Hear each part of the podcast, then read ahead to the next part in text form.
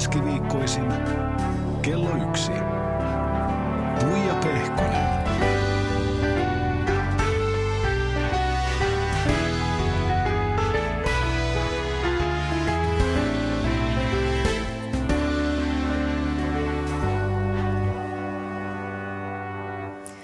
Oikein hyvää keskiviikkopäivää. Täällä on vieraana mulla taas hieno mies, vähän ristiriitainen persona, vahvapäinen, kovapäinen herra, lämmin ihminen, itseironinen ihminen, siis tanssiva kansanedustaja Antti Kaikkonen. Hyvää päivää. Oikein hyvää päivää ja kiitos kutsusta. Ihan mahtavaa, että tulit tänne. Mä jotenkin odotin, että olisit tehnyt niin sanotusti palanderit, eli tuossa alkutunnari aikana vetänyt muutaman muuvin, mutta se jäi nyt uupumaan. Äh, mun tanssiharrastuksesta on aika paljon aikaa jo. Ärsyttääkö siitä edes puhua enää?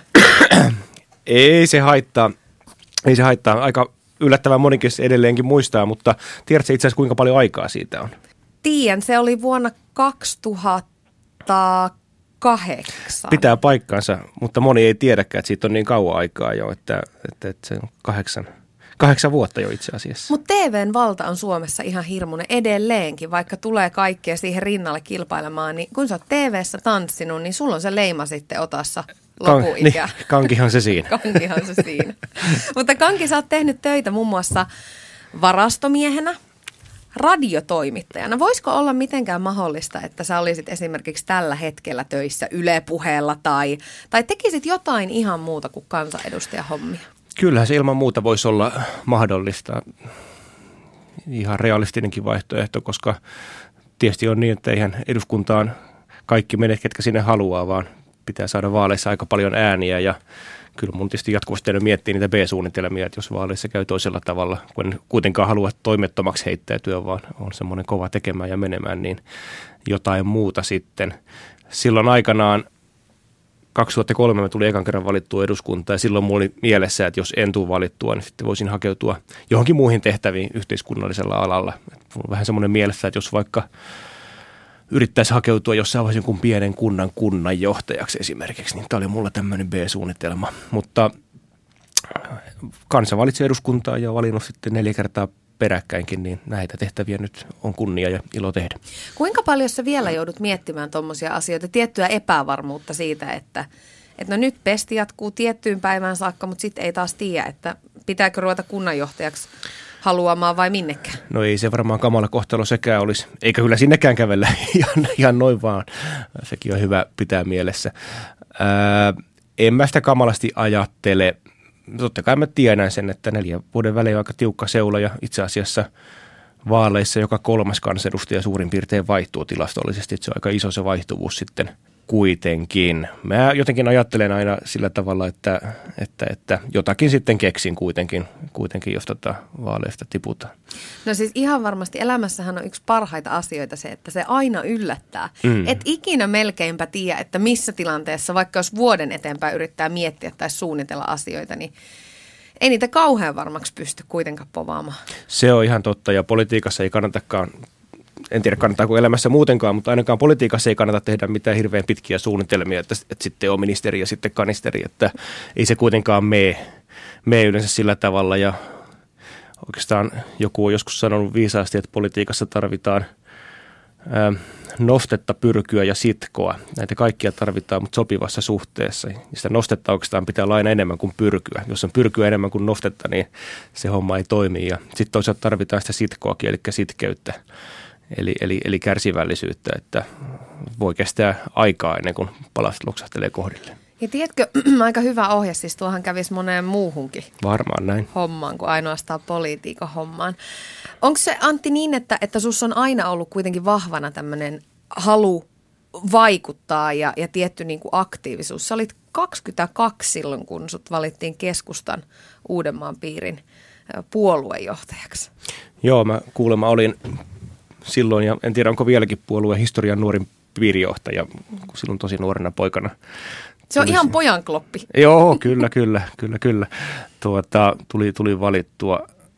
nuoria oltiin silloin, joo. Kyllä mulla on ollut, voi sanoa, että en tiedä onko ollut ihan syntymästä lähtien, mutta ehkä siinä yläkouluiässä, yläasteiässä suurin piirtein niin kun se varsinkin rupesi heräilemään. Meillä oli hyvä yhteiskuntaopi opettaja ja, ja sitten oli pari kaveri, joiden kanssa juteltiin sitten vähän maailmanmenosta ja muusta. Ja silloin tuntui jotenkin, että se yläaste lukioikäinen nuori on jotenkin väliin putoaja aina vähän kaikessa, että ei ole enää ihan lapsi, mutta ei toisaalta ole vielä aikuisen aikuisen oikeuksiakaan. Että, Mielipiteitä on kauheasti. No niitä kyllä oli tosi, tosi paljon ja hyviä mielipiteitä oli, oli, olikin, mutta tota, näki kuitenkin, että on paljon asioita vääriä ja asioita voisi tehdä toisella tavalla, niin sitten jostain sieltä syntyi se kipinä, että voisi lähteä itsekin ottamaan asioista vähän enemmän selvää ja ehkä vähän vaikuttamaankin.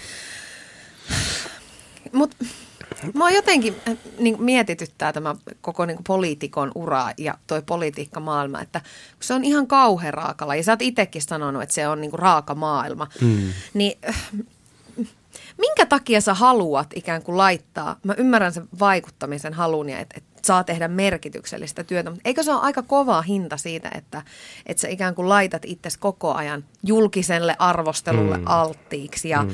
ja ei ole niin kuin hirveästi varaa virheisiin. Tai mm. ainakin ne virheet on heti miten kaiken kansan kuultavilla. Ja... Kyllä, kyllä. Ja joskus voi tulla lokaaniskaa, vaikkei niin hirveästi aihettakaan olisi, että myöskin aiheetonta kritiikkiä tulee. Mutta myös aiheellista kritiikkiä ja se pitää sitten pyrkiä niin kuin tietysti ottamaan se, se että, että, että milloin niin kuin on syytä ottaa, ottaa kritiikistä opiksi. Kyllä se on kieltämättä on raaka laji, eikä aina ihan, eikä aina ihan reilukaan, näin voi, näin voi sanoa. Ja kyllä tästä välillä maksaa aika kovaakin, kovaakin hintaa, se on ihan totta. Mä ehkä olen sitten persoonana kuitenkin semmoinen, että olen oppinut, oppinut tota käsittelemään näitä asioita, että, että, että vaikka tulee varmasti virheitä joskus ja tulee kritiikkiä, niin, niin, niin, niin, niin harvemmin yöunet menee fitesti kuitenkaan, vaan koitan sitten suhteuttaa niitä asioita ja asettaa oikeisiin mittakaavoihin. Onnistuuko se? Pystyt sä siihen? Kyllä se aika hyvin ja yleensä ottaen onnistuu, mutta se mikä mua harmittaa on se, että kieltämättä tässä voi olla hyvä, että on sitten pikkasen semmoista paksua nahkaa tai pikkasen teflonia, että kestää sitten sitä kritiikkiä. Ja niin kuin sanoin, se voi olla aiheellista, mutta myös aiheetonta kritiikkiä tulee aika paljon, aika paljon että molempia molempia tulee. Se, mikä mua tässä harmittaa, on se, että, että, että tämä kyllä voi sinänsä kaikista herkimpiä ihmisiä karkottaa politiikasta. Eikä se ole ihan hyvä juttu, että jos tämä on niin raakaa, että se ei, ei niin kuin ikään kuin kaikille, kaikki, kaikille sovi. Vaan kyllä totta sitä herkkyyttä myöskin politiikassa on hyvä olla ja lämmintä sydäntä. Mm, miten su- suojelet sä itseäsi jotenkin esimerkiksi, jos ajatellaan, sosiaalinen media on tietysti mahdollistanut sen, että kuka tahansa voi ruveta – julkisesti arvioimaan ja arvostelemaan mm. entistä helpommin. Kuinka paljon sä seuraat tämmöisiä kanavia tai keskustelupalstoja tai mä tiedän, että sä oot Twitterissä ainakin mm. aktiivinen. Joo, kyllä mä itse on Twitterissä, Facebookissa aktiivinen.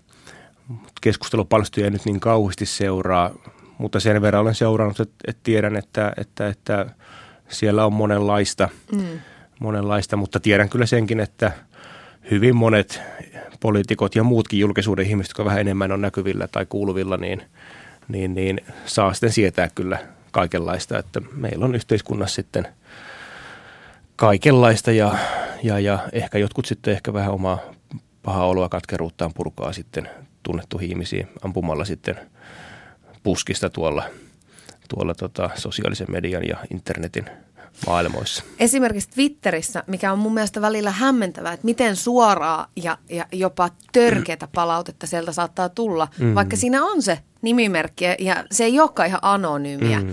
se palaute, mutta se voi olla tosi rajua. Mm, kyllä. Ja musta tuntuu, että tämä ilmapiiri on mennyt vielä rajumpaan ja kielteisempään suuntaan tässä suhteessa, että, että, että, että, että koetaan, että tuolla – internetin maailmassa saa kuka tahansa huoletta tölvästä ketä tahansa ihan millä tavalla tahansa, että se on niin kuin täysin ok, että, että, että haukutaan toisia milloin mitenkin. Se on mun mielestä surullista. Ja se, mikä mua tekee pikkasen huolestuneeksi, on se, että, että kun tämmöinen vihapuhe on niin kuin NSOK siinä maailmassa, niin, niin madaltaako se kynnys sitten myöskin siihen, että, että vihateotkin on ihan niin kuin ok sitten jonkun, jonkun mielestä jonain kauniina päivänä. Semmoisia merkkejä on nyt olemassa ja varsinkin tietysti tämä maahanmuuttokeskustelu nyt ennen, ennen kaikkea on viime aikoina kärjistänyt sitten osan ihmisistä tunteita. Miten noin ylipäätään maahanmuuttokeskustelu ei ole ainoa, joka tällä hetkellä Suomessa on aika rajulla, rajulla tolalla. Meidän talous on aikamoisella kuralla ja se kiristää hermoja ja aiheuttaa epävarmuutta. Minkälainen ajankohta tai aikakausi tämä hetki on olla poliitikkona ja ikään kuin siellä vaikuttamisen ytimessä?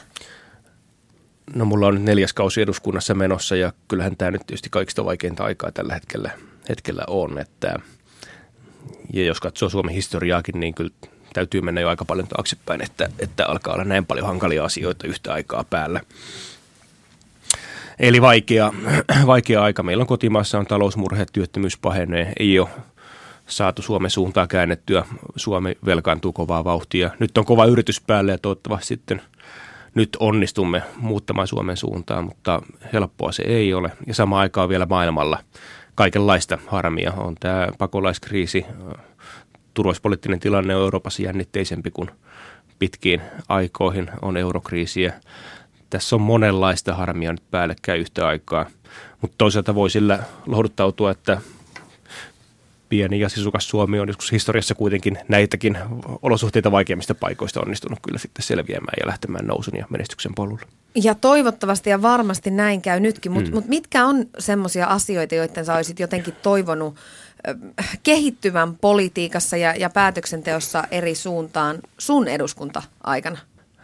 No tässähän on ollut hyviä, tässäkin neljäs kaudessa, joka nyt on menossa, niin tässä on ollut hyviä nousun, nousun vaiheita ja oikein hyviäkin hetkiä Suomella ja isämaalla, mutta nyt kieltämättä tämä kova velkaantuminen, mikä on jatkunut monta vuotta, se on mun mielestä vastuutonta, varsinkin pidemmällä tähtäimellä, että Suomi elää yli varojen. Sehän on tämän päivän lasten ja nuorten ongelmasta aikanaan, kun näitä velkoja pitäisi kuitenkin jossain vaiheessa ruveta maksamaankin. Että sen mä todella toivoisin, että se siinä luodaan nyt pian näkymä, että, että se velanotto saadaan loppumaan – lähivuosien aikana. Sitä ei pysty ihan kertarysäyksellä tekemään, mutta että edes lähivuosien aikana tämä suunta muuttuisi, se olisi hyvin tärkeää. Työttömyys on toinen myöskin, että me voitaisiin u- uudistaa yhteiskuntaa sillä tavalla, että, että varsinkin meillä yritykset pärjäisi, varsinkin pienet ja keskisuuret yritykset pärjäisi, sinne niitä uusia työpaikkoja syntyy, jos on syntyäkseen. Voi syntyä myös uusia yrityksiä, uusia työpaikkoja. Nuorisotyöttömyydestä mä aika huolissani myöskin, että, että, että jos nuori oppii siihen työttömyyteen – ikään kuin heti niiden koulujen jälkeen tai mahdollisesti keski niiden koulujen jälkeen, niin se voi jäädä päälle sitten pahimmillaan koko, koko iäksi. Että nämä on semmoisia muutamia asioita, mitkä erityisen vakavasti pitää ottaa.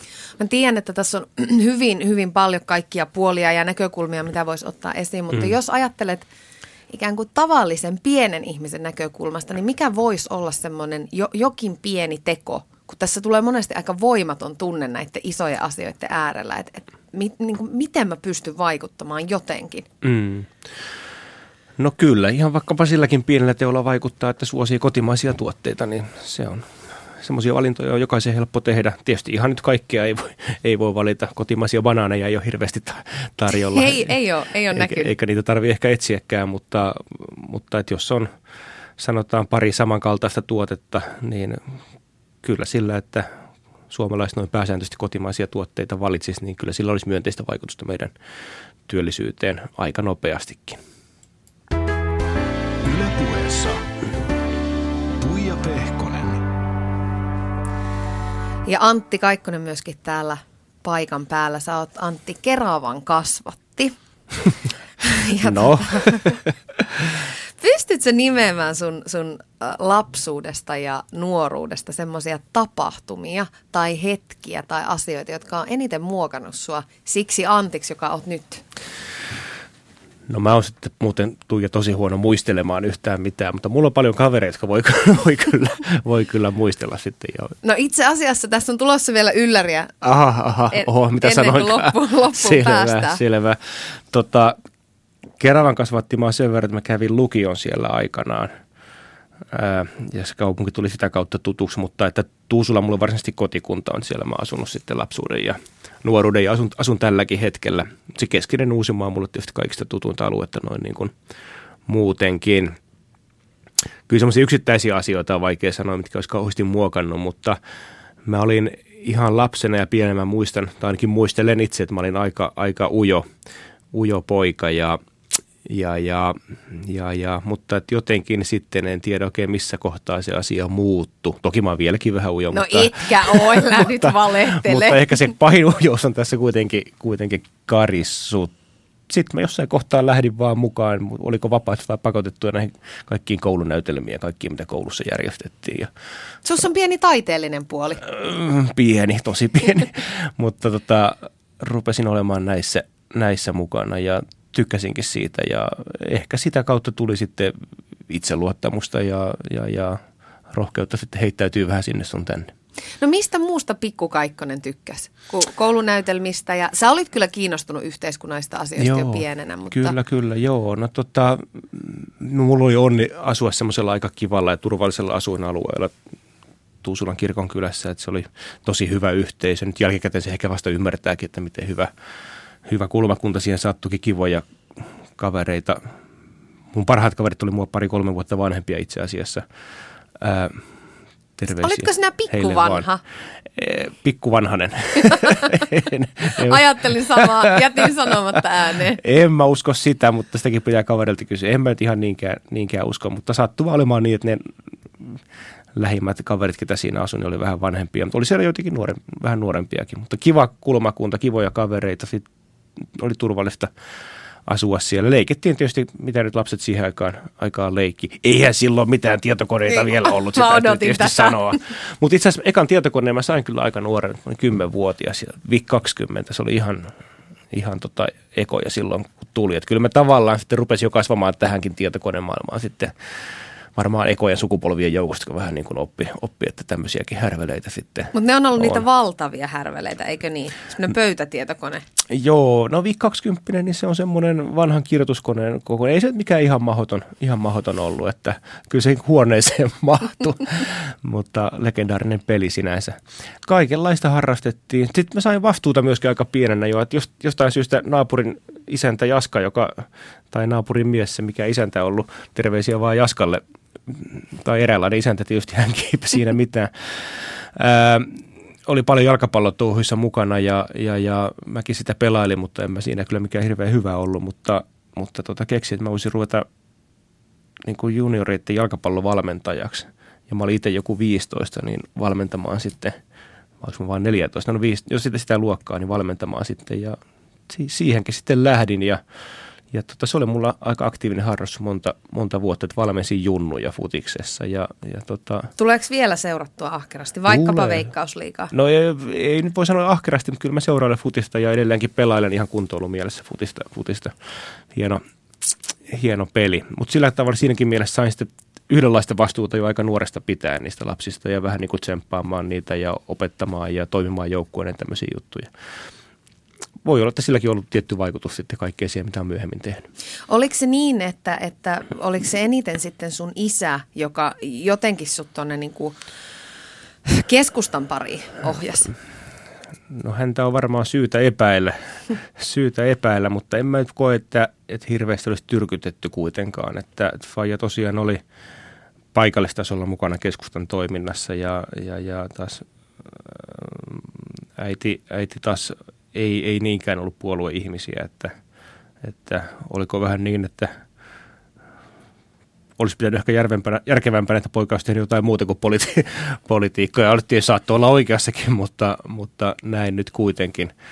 En mä osaa sanoa, mikä se kodin ja isän vaikutus oli siihen, että lähdin sitten keskustan toimintaan nimenomaan mukaan. Että sehän voi toimia kahteen suuntaan, joko niin, että lähdetään siihen tai sitten tehdään joku aivan päinvastainen valinta kuin omilla vanhemmilla on, on, on ollut. Että mä nyt koen, että keskusta on tämmöinen ihmisenläheinen, luonnonläheinen, kehittämiskelpoinen vaihtoehto, mutta ei täydellinen, mutta ei mikään puolue Suomessa täydellinen. Toisaalta ihmisiä toimii kaikissa puolueissa, että voi niihin kaikkiin ainakin vähän vaikuttaa.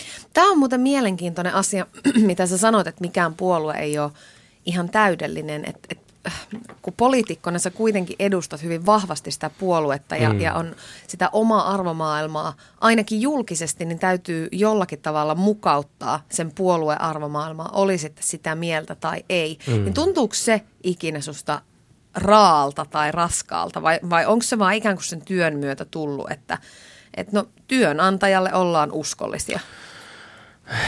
Joo, no tota, tämä on tietysti hyvä kysymys. Mutta se on hyvä muistaa, että politiikkakin on tosiaan sitä joukkuetoimintaa, joukkuepeliä, että, että sillä, että me yksi huutelee mielipiteinä, niin on ne mitä tahansa, niin ei sillä ole sinänsä vielä mitään vaikutusta, vaan sen takia täytyy toimia porukassa, jotta saa vähän kantoa sille omalle mielipiteelle ja samalla joutuu välillä joustamaan jostakin, jostakin että okei, nyt porukalla päätti, että tehdään tällä tavalla. Mä olisin itse ehkä vähän toisella tavalla tämän asian rat- ratkaisu, mutta näin nyt mennään, että tässä on hyvä olla valmis vähän joustamaan sitten, sitten tota omista, omista tavoitteista. En mä koe, että mä olisin, olisin mitään ihan hirveitä ukäännöksiä joutunut puolueen takia tekemään. Jotkut asiat tietysti on semmoisia, että vähän toiselta vaan välillä, välillä näe, mutta en mä mitään kamalaa tuskaa sitten kokenut kuitenkaan, että se peruslinja ja yleislinja on kuitenkin ollut mun mielestä ihan, ihan okei. Okay. Sä et ole oikeastaan suostunut nimeämään itsellesi minkäänlaista tämmöistä niin kuin oppi-isää mm. politiikan saralla. Mm. Siellä on varmasti ollut paljon merkittäviä hahmoja uran varrella. Siellä on Johannes Virolaista, jota voisi ehkä jotenkin kutsua sun mentoriksi, ja, ja siellä on ollut Paavo Väyrystä sun muita, mutta pystytkö sä tässä vaiheessa, kun, kun sä oot pitkän uran tehneenä varmasti myöskin monelle itse jo nyt esikuva, niin pystytkö sä nimeämään ketään ihmisiä – sun elämän varrelta esikuvina? Oli se sitten politiikkaa tai futista? Kyllä se aika vaikeaa on, aika vaikeaa on että, että kun kaikki ihmiset on kuitenkin erilaisia ja se, että nostaa sieltä sitten jonkun niin kuin idolekseen tai esikuvakseen, niin kyllä siinä sitten joutuu vähän kompromissia tekemään, koska ei kuitenkaan kaikki asioita näe sitten kuitenkaan samalla tavalla. Ehkä se nyt ei välttämätöntäkään ole, ole kyllä mulla on aina vähän vaikeuksia tässä, mutta on tämmöisiä henkilöitä, joita kyllä arvostan, pidän hyvinä, ilman muuta esikuva-aineesta.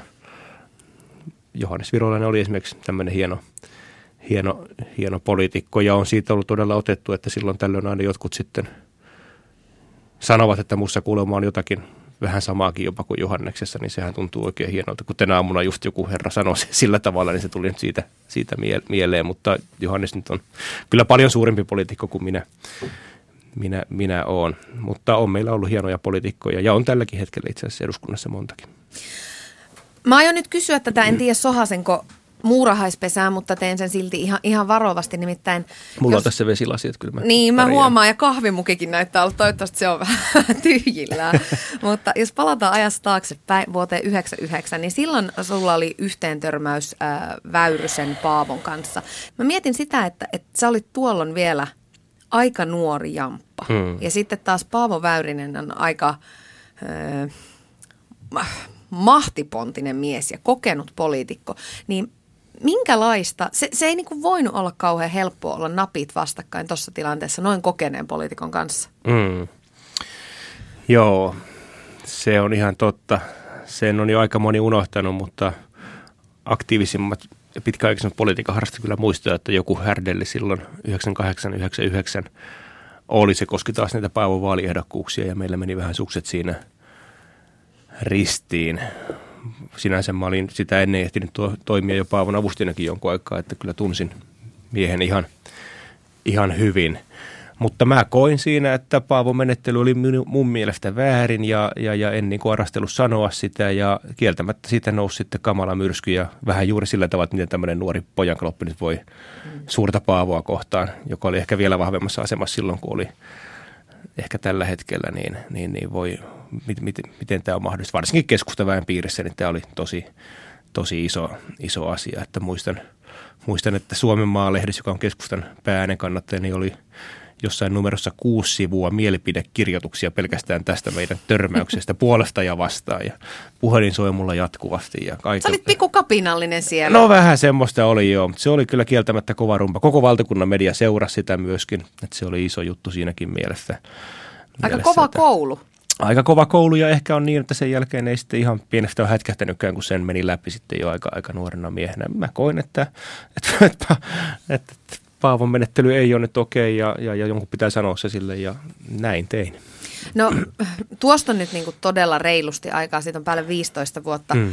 Ja tota, Paavohan nyt touhuaa kaikenlaista, niin, niin Edelleen, joo, kyllä. minkälainen on sun suhtautuminen nykypaavoon ja hänen toimiinsa? No ehkä se mun suhtautuminen rakentui jo joskus tuolloin 15 vuotta sitten, mutta siis se täytyy Paavon kunniaksi sanoa, että hän on harvoja raskaan sarjan poliitikkoja Suomessa, on erittäin asiantunteva, osaava ja on näkemyksellinenkin, mutta sitten on joitakin piirteitä hänessä, jotka sitten vähän, vähän sitten vesittää monia hyviä piirteitä, että Antti, kyllä sä oot tosi diplomaattinen. Kyllä mun täytyy sanoa, että kyllä sussa niin vahvana on toi, toi politiikka, että sä niinku pyörittelet ja kierittelet. Ja, mutta siis tuommo, tuommoinen on, se on takuulla seuraus siitä poliitikon urasta, kun joutuu aika kieli keskellä suuta varmasti kaiken aikaa puhumaan. No ainakin on hyvä ajatella, joskus on hyvä ajatella mitä sanoo ennen kuin sanoo mitä ajattelee ja varsinkin jos on kovasti kritiikkiä mieleen kielen päällä, koska tota, en mä mielellään hirveästi lähde muita haukkumaan, koska näiden ihmisten kanssa pitää kuitenkin tulla toimeen ja tehdä yhteistyötä, niin se, että, että, että mä nyt sitten haukkusin Paavon tai jonkun muun tässä pataluhaksi, niin ei se, Elä- ei elä se, ei se, nyt, ei se nyt mitään, mitään edistä, että näillä mennään.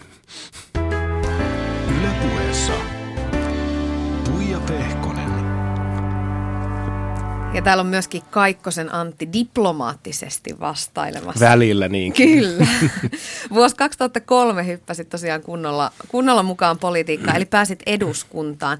Kerro mulle vähän ylipäätänsä siinä, siitä vaalipöhinästä. Siis nythän noita on jo useammat takana menestyksekkäästikin, mutta äh, ulospäinhän se näyttää siltä, että ne on puolueet, mitkä kilpailee keskenään. Mutta siellähän on todellisuudessa, siis siellä puolueiden sisällä tehän kaikki kilpailette myöskin niistä, niistä paikoista. Mm. Minkälaista se on? Joo, näinhän se on, että, että, että se kuinka paljon puolueet saa ääniä kussakin vaalipiirissä, niin ratkaisee sitten sen, että kuinka monta kansanedustajan paikkaa tulee. Ja kuka ne kansanedustajan paikat sitten saa, niin se ratkeaa sillä, että mikä se ehdokkaiden keskinäinen järjestys äänimäärissä sitten on. Eli on toden totta tämä kilpailu sitten myöskin puolueen sisällä. Ja se olisi aina tietysti poliitikkojen hyvä muistaa, että pääasiassa käydään kilpailua muiden puolueiden ihmisten kanssa, mutta jotkut saattaa kilpailla vähän enemmän sitten näiden omallisten ihmisten kesken. Mutta kyllä meillä itse asiassa,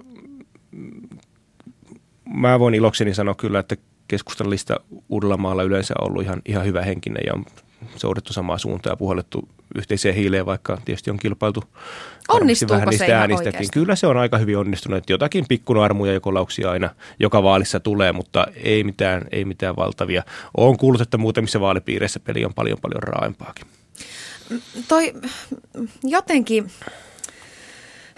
toi maailma on kyllä jännä, kun teillä on hyvin erilaisia arvoja ja, ja välillä se keskustelu, julkinenkin keskustelu on, on aika raskasta. Niin miten sitten illallispöydässä? Py- onko se oikeasti ja aidosti niin, että siellä kun eri puolueiden ja ehkä samankin puolueen sisällä olevat poliitikot istuu illallispöytään, niin sit sitä voidaan olla kavereita ja unohdetaan ne työasiat vai jäytääkö ne pikkusen siellä taustalla?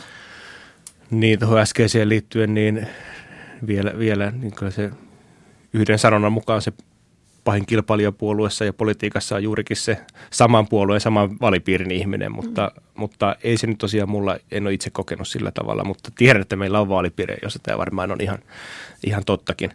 Tota, mun mielestä fiksut kansanedustajat, joita kaikesta huolimatta on mun mielestä aika, aika paljonkin ja mun mielestä kansanedustajat on keskimäärin on mainettaan parempia. Mutta- Erikoisia ihmisiä. Erikoisia ihmisiä varmaan jo ja meitä on moneen, moneen junaa ja täällä, täällä yksi kanssa niin kuitenkin pystyy keskustelemaan keskenään, pystyy olemaan asiallisia.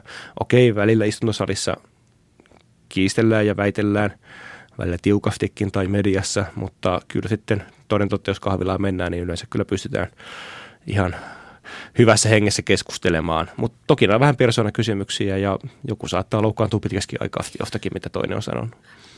Tuleeko sieltä ihan ystäviä, oikeasti ystäviä ikään kuin politiikan maailman ulko, ulkopuoliseen elämään? No kyllä, mulla ainakin on, ainakin on tullut, että, että kyllä on paljon mun mielestä hyviä tyyppejä politiikassa ja eduskunnassakin on monta semmoista kansanedustajia, voisi hyvin sanoa ja sanonkin ystäviksi. Eri puolueista myös. Mä oon jotenkin miettinyt tätä joskus silleen, että, että jos Suomi olisi ikään kuin, niin kuin yritys ja eduskunta olisi sit niin kuin tämän yrityksen johtoporras, niin, niin se yrityksen johtaminen saattaisi olla aikamoista sekamelskaa ja kaaosta, jos mietitään, että siellä niin kuin, äh, johtoportaan näkemykset saattaa niin kuin olla aivan niin kuin yö ja päivä. Mm. Joo, no ei tämä tietysti yritys ole ja, ja, ja politiikkaa ja valtiojohtamista ei pidä yksi yhteen verrata yrityksen johtamiseen. Toki yhtäläisyyksiäkin on, että, että vaikka se, että, että, että ei sitä vaikkapa sitä velkaa, mistä alussa puhuin, niin ei sitä voi niin maailman tappiin saakka ottaa, vaan yrityksen pitää tuottaa voittoa ja valtio ei saa tuottaa tappiota liian pitkään, koska kyllä niitä velkoja rupeaa joku kyselemään jossain jossain vaiheessa. No tietysti eduskunnassa on vielä oli se, että onko sitten hallitus- vai oppositiopuolueessa, että hallituspuolueilla yleensä on vähän enemmän valtaa ja ehkä se hallitus ja ministerit sitten on se yrityksen johtoryhmä tässä tapauksessa, jos näitä vertauksia hakee. Mm, meneekö sulla, nyt on rehellinen, meneekö sulla ikinä oikeasti hermo ihan loppuun? Niin kuin, et, et mietit siellä, että miten toi voi olla tommonen turilainen? no Oletko sä ikinä kuuma, kuumakallena? Mulle on siunaantunut kyllä aika lepposat hermot, että mä en ihan hevillä enkä oikein millään nyt polta käämejä aivan täysin niin, että pelihaus repeisi aivan, aivan totaalisesti, että kyllä mä pystyn aika aika paljon ottamaan vastaan ja kestämään ja kuuntelemaan ennen kuin rupeaa savu nousemaan korvista. Toi on hauska. Itse asiassa aika paljon sen tyyppinen vastaus, mitä odotinkin sulta, koska sä oot, sä oot aika tämmöinen lepponen kaveri. Ja mä mietin tätä mielikuvaa, että mistä se tulee, että mistä se fiilis tulee niin vahvasti, että sä oot lepponen, niin kyllähän se tulee niiltä kankikaikkosen ajoilta. Että kun sinne lähdettiin tanssimaan tähtien kanssa, niin susta tuli ikään kuin koko kansan Antti. Jännittikö tai, tai pelottiko? Mietitkö silloin sitä, että, että kuinka paljon tämä esimerkiksi vaikuttaa sun uskottavuuteen? Tai että mitä, mitä jos siellä tuleekin ihan katastrofi siitä kisasta. Tulihan siitä tietysti. Tulihan siitä katastrofi. Tapaa. Yhdenlainen, mutta kai se kuitenkin sitten lopulta karvan verran plussan puolelle tuli noin niin kokonais, kokonaissaldona. Kyllähän mua pelotti ja hirvitti se ihan hirvittävästi se ensimmäinen suora lähetys varsinkin. Että silloin mä vasta niin tajusin, että mihin, mihin oli tullut lupa, lupauduttua. Että siellä oli yli miljoona katsojaa, suora lähetys, sitten ne kamalat tuomarit siellä Jorma Uotisen johdolla valmiina teilaamaan ja sitten vielä valtakunnan mediasta melkoinen siivu seuraamassa, että kun siellä kansanedustaja nolaa, nolaa itteensä. Voi kamala, kyllä se oli paha paikka ja jalat, jalat tutis, mutta jotenkin se sitä lähti menemään ja jollakin käsittämättömällä tavalla sitten Suomen kansa lähti vielä, oliko se ääliä vai sympatiaa vai mit, mitä liian lähti sitten äänestämään meikäläistä. Sehän piti olla vaan, sehän piti olla vaan semmoinen, mä ajattelin realistinen, että varmaan tipun ekana tai viimeistään tokana, mutta kiva, että näkee vähän, miten tämmöistä ohjelmaa tehdään ja tutustuu vähän uusiin ihmisiin ja vähän ehkä pikkasen oppii lisää tanssimaan. Näin te niin kuin piti mennä, mutta ei, ei mennyt, ei mennyt näin, ei mennyt näin. Että sitten nämä hullut suomalaiset rupesivat äänestämään jatkoa. Tuomarithan olisi kyllä tiputtanut ensimmäisen ensimmäisenä, mutta nämä hullut suomalaiset äänet sitten neljän joukkoon lopulta siinä, siinä skapassa, niin olihan sekin yhdenlainen, yhdenlainen kokemus kieltämättä. Niin, siis susta tuli kyllä, kyllä tota, koko kansan nallekarhu jotenkin tuona aikana. Ja sitten tietysti, kun, kun suomalaiset suhun niin kovin rakastu, niin sittenhän susta tuli jotenkin muutenkin, paitsi nallekarhu, niin sillä tavalla salonkikelpoinen, että yhtäkkiä sua rupesi näkemään naisten lehdissä ympäriinsä ja, ja oli niin kuin, sä olit niin kuin edustuskelpoinen ja komistuitkin siinä ja kaikkea tämmöistä. Niin, niin mitä siinä niin kuin rupesi tapahtumaan? nyt en, en, en kyllä ymmärrä.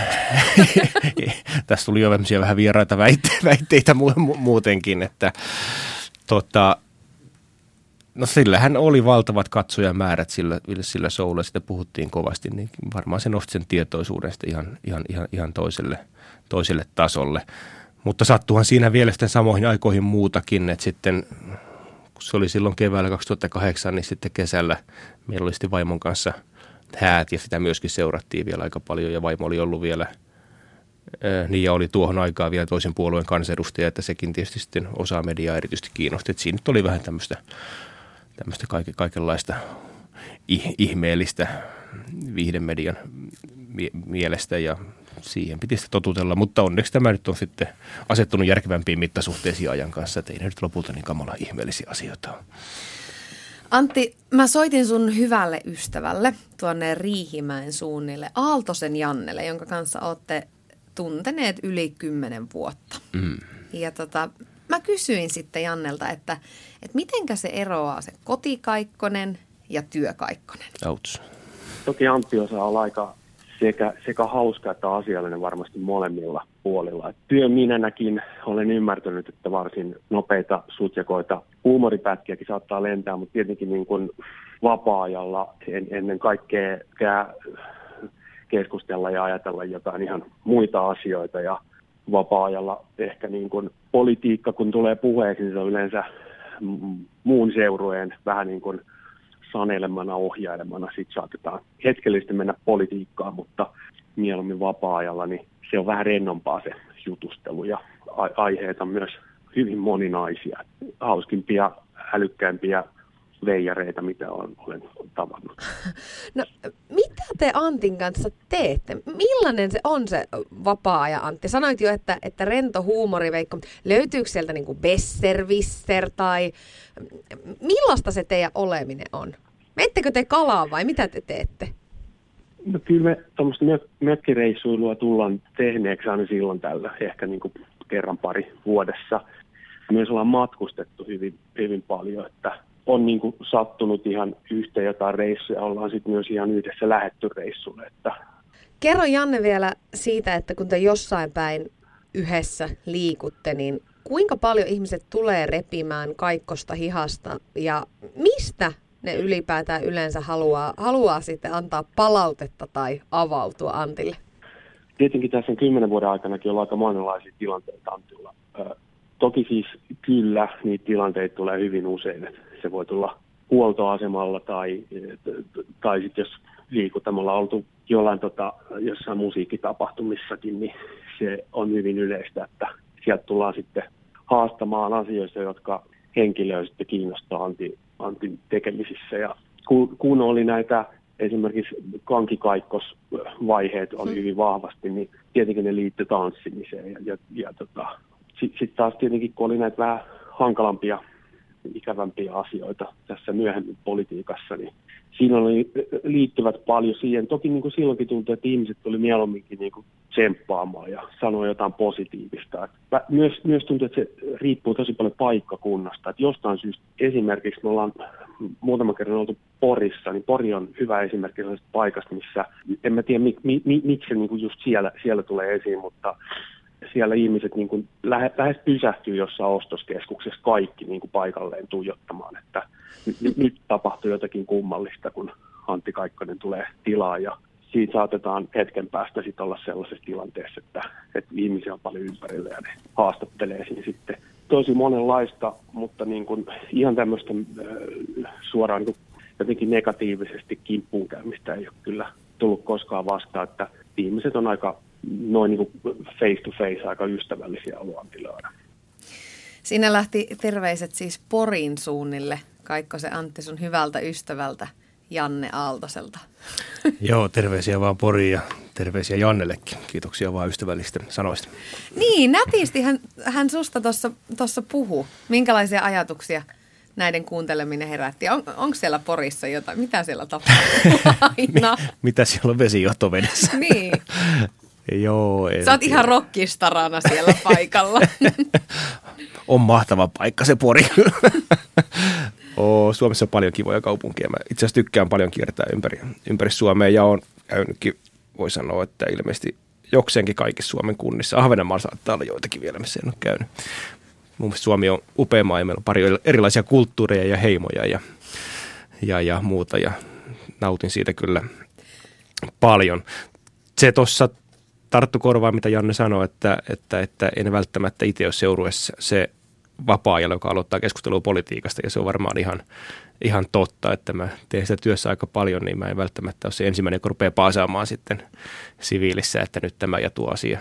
Totta kai mä valmis aina keskustelemaan, ei se ole mikään ongelma, mutta, mutta tota, mä hyvin harvoin kyllä teen itse aloitetta siitä. Hei, kuinka paljon sulla on muuten sellaisia ystäviä, niin läheisiä ihmisiä, joiden seurassa sä voit ihan täysin varauksetta – puhua sun omat mielipiteet ilman ikään kuin siitä, että no, kohta tulee politiikan puukkoa tai median puukkoa jostain suunnasta? No mä oon onnekas ihminen, että mulla on ihan, ihan hyvä joukko hyviä ystäviä, että varmaan muutamakin, muutamakin kourallinen on varmaan semmoisia ihmisiä, joiden kanssa voi kyllä puhua ihan täydellä luottamuksellakin kaiken näköisiä asioita, että on kyllä onnekas tässä suhteessa. No Janne on varmasti niistä yksi, yksi ja se mikä tuossa tuli selväksi, niin, niin tietyllä tapaa tämä julkisuus ja, ja se, että tämmöisen ammatin on poliitikon ura itselleen vaikuttanut, niin se, se aika paljon elämään vaikuttaa, kun on jatkuvasti siinä tietynlaisessa valokeilassa. Millä tavalla olet itse miettinyt sitä, sitä linjavetoa, että minkälaiset asiat on niitä, että, että ne pitää pitää medialta suojassa? Hmm. Joo, no se on oma haasteensa kyllä ilman muuta, ilman muuta aina. Mutta tota, kyllä mä itse olen siihen ollut valmis, että, että, että raottaa vähän muutakin elämää kuin vain sitä poliittisia mielipiteitä. Mä toisaalta tiedän, että aika moni ihminen haluaa tietää poliitikosta vähän muutakin kuin vain ne mielipiteet, eikä se mulle ollut ongelma. No nyt tällä hetkellä on kyllä ja ollaan vaimon kanssa aika tarkkoja siitä, että näistä meidän meille sijoitusta lapsista, niin niistä ei, ei juuri sitten kerrota oikeastaan julkisuuteen. Totta kai ollaan hyvin iloisia onnellisia, että meillä heidät, heidät on kaksivuotias poika ja kolmevuotias tyttö, mutta siinä oikeastaan kaikki, mitä heistä kerrotaankin, että ei, ei, ei, ei etunimeä eikä, eikä mitään eikä mihinkään kuviin, että sen suhteen kyllä pyritään olla aika tarkkana. No sun ö, poliitikon uralla yksi semmoinen käännekohta on ollut tietysti tämä ikävä vaalirahasotku mm. aikanaan ja, mm. ja sen kautta, se oli, se oli tosi paljon mediassa e- mm. esillä kaikki, kaikki se hässäkkä ja, ja tietyllä tapaa niin kuin varmasti olet sen jälkeen myös joutunut rakentamaan sun poliittista uraa, uraa uudelleen, niin mitenkä se nyt, kun tuosta on vuosia aikaa, niin millä tavalla mietit tota kaikkea aikaa ja mitä siihen liittyy? Se oli varmasti se oli varmasti aikamoista. No oli se aikamoista ja todella kova mankeli, minkä läpi sitten piti, piti mennä. Se oli raaka homma. Ennen oli semmoisia käytäntöjä vaalirahoitukseen liittyen, mitkä oli aikanaan niin kuin hyvin monen mielestä ihan normaaleja, okei. Ja nyt kun niitä tämän päivän linssiä läpi katsoo, niin ei ne niin okei sitten ehkä, ehkä ollutkaan. Et siinä tapahtui semmoinen kulttuurin muutos noina vuosina ja siinä otettiin joitakin keissejä tarkempaan tarkasteluun. Se, mikä tuntui vähän epäreilta, oli se, että, että otettiin vain muutamia keissejä, koska mä tiedän, että, että, että vastaavia tai samantyyppisiä käytäntöjä oli enemmänkin siellä sun täällä, että tuntuu vähän itseltä, olisi ollut reilu, että katsotaan sitten kaikki mahdollinen, eikä vaan niin, että otetaan muutama tapaus tikunnokkaan ja potkitaan niitä sitten oikein, oikein kunnolla. Että se tuntuu vähän epäreilulta, mutta näin se nyt, näin se nyt meni ja, ja, ja siitä vaan piti sitten selvitä. Ja se oli mulle arvokasta kuitenkin se, että, että ihmiset, jotka mut tunnusi, niin ne kyllä pysy rinnalla ja tsemppaamassa. Että jos halusi niin kuin vähän ymmärtää sitä meikäläisenkin näkökulmaa asioihin, niin sen kyllä pystyy ymmärtämään. Ja, ja se kyllä auttoi sitten siinä, että pystyi sen läpi menemään, että, että, että ketkä mut tunsin, tiesi, että ei Santti oikeasti mikään nyt, ei sitä minä rosvona tarvitse pitää, että, että tässä on vähän muusta, muusta kysymys. Ja sitten myös sitten siellä 2011 vaaleissa kaiken tämän härdelin keskellä, niin tota sain itse asiassa ihan hyvän tuloksen kuitenkin vaaleissa, että löytyi ihmisiä, jotka usko siihen, että Anttia muuten kannattaa edelleen äänestää. Niin, mä aina ajattelen jotenkin niin, että, että virheet ja vaikeudet, niin ne ei ole niin ollut turhia, jos siitä on saanut jotain oppia. Hmm. Tai, tai et virheistä opitaan, mikä hmm. klisee se onkin, niin se pitää paikkansa. Toi on varmasti yksi asia, minkä se opetti, että ketkä on niitä todellisia ystäviä. Mutta mut koetko sä oppineesta tuosta sotkusta muuta? Tai siitä ajasta, kaikesta, mitä silloin kävit läpi? Niin, no varmasti se, että pitää kovin tarkka olla ja huolinen, huolinen sen suhteen, että, että ei, ei mitään sanomisen varaa ole sitten tälläkään sektorilla. No oli kyllä sikäli ongelmallinen tilanne, että ei silloinkaan mikään kello kilkattanut, että, että, että jostakin niin kuin asiasta voisi olla kysymys, jota voisi rikoksena pitää. Ei sitä tilintarkastajat, ei, ei, ei, ei meidän juristit, ei kukaan sanonut, sanonut että, että, että, että joku tämmöinen ongelma voisi olla. Että ei oikein ollut sellaista hälytyskelloa, mikä olisi osannut varoittaakaan, että tässä niin kuin voi olla melkoinen, melkoinen ongelma. Että kyllä se siinä mielessä vähän puun takaa tuli, tuli kaikki, mutta se tuli käsille ja joskus voi tulla vaan melkoisia tilanteita eteen ja ne pitää sitten koittaa, koittaa selvittää. Ja toisaalta pitää niin kuin itsellä järki päässä tämmöisinäkin tilanteina ja luottaa siihen huomiseen ja että tästäkin, tästäkin selvitään.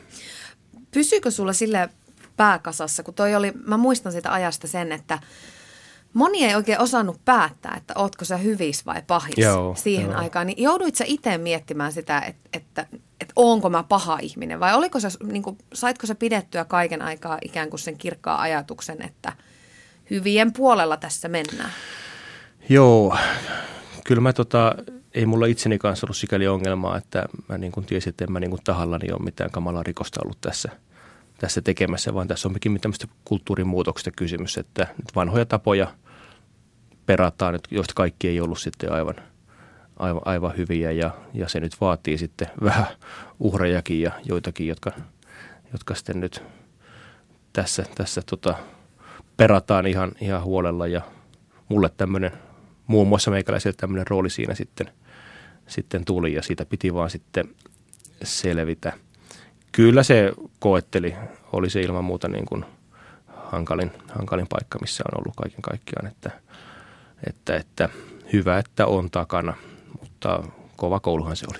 Niin ja sitten toi vaikutti myöskin henkilökohtaiseen elämään tosi rajulla tavalla, koska silloin menetitte mahdollisuuden adoptioon. Mm.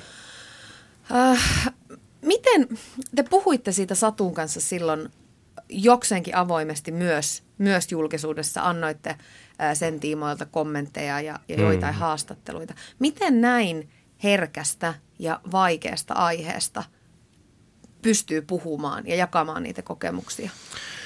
No olihan se tietysti vaikeeta, mutta sinänsä tämä yksittäinen keissi, vaikka se tuntui täysin kohtuuttomalta ja varsinkin tietysti vaimon puolesta, jolla ei ollut osaa eikä arpaa koko asian kanssa, että hänkin tässä joutui sijaiskärsiäksi, niin sehän nyt oli aivan, aivan kohtuuton asia, eikä, eikä, eikä Suomen säätiölain tulkinnoilla ja sillä, että minkälaisia adoptiovanhempia minä ja Satu voitaisiin olla, niin ei niillä mun mielestä ollut mitään tekemistä, mutta näin se nyt vaan sitten meni, että se meni kiville se hanke ja se oli kyllä tosi raskas, tosi raskas juttu.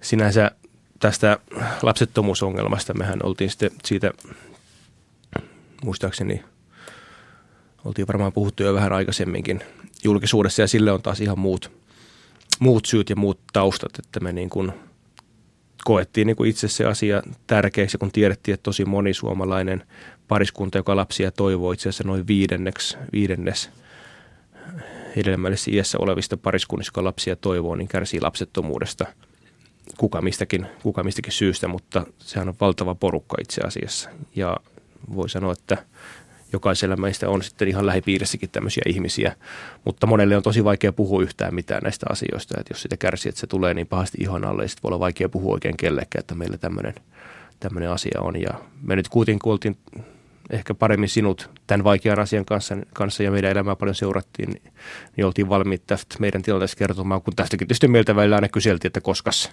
koskas mm. sitten, koskas tulee Mikä ei varmasti siinä tilanteessa kyllä yhtään helpota No sitä. eihän se helpota, mutta nämä, nämä kysymykset on tuttuja monelle pariskunnalle kunnalle, ja näihin joutuu vastaamaan sukulaisille ystäville, että koska niitä lapsia meinaatte tehdä, eikä se aina niin yksinkertaisesti sitten olekaan. Ja ajatellaan, että jos siitä nyt on yhtään apua ihmisiä, joilla on samantapaisia harmeja elämässään, niin tota, miksei me voitaisiin näistä puhua. Ja on saatu kyllä paljon myönteistä palautta siitä, että hyvä, että näistä puhutaan ja kerrotaan vähän eri vaihtoehdosta, että siitä on ilmeisesti ollut sitten monelle vähän niin kuin lohtua tai ehkä iloakin. Ja varmasti myöskin omalla tavalla ne olette ehkä saanut palautetta ja, ja kannustusta ja tukea sitten myös Suomen kansalta. Kyllä, kieltämättä joo, että kyllä me ollaan saatu paljon ihmisiltä viestejä ja kirjeitä ja sähköpostia ja ihan tuolla kadulla kävelisikin silloin tällöin aina pysäytetään tässäkin merkeissä ja sanotaan, että, että hienoa, että olette näistä asioista puhunut ja monet on iloisia siitä, että meillä nyt on sitten kaksi otettua lasta, niin moni on siitä, siitä myöskin hyvin iloinen, että, että se on toki kiva, että ihmiset sitten myötä elää näitä kivoja juttuja myöskin. Yle puheessa Tuija Pehkonen. Ja täällä on myöskin Kaikkosen Antti, ja kuten tuossa äsken tuli todettua, niin hässäkkää tällä hetkellä kotona riittää.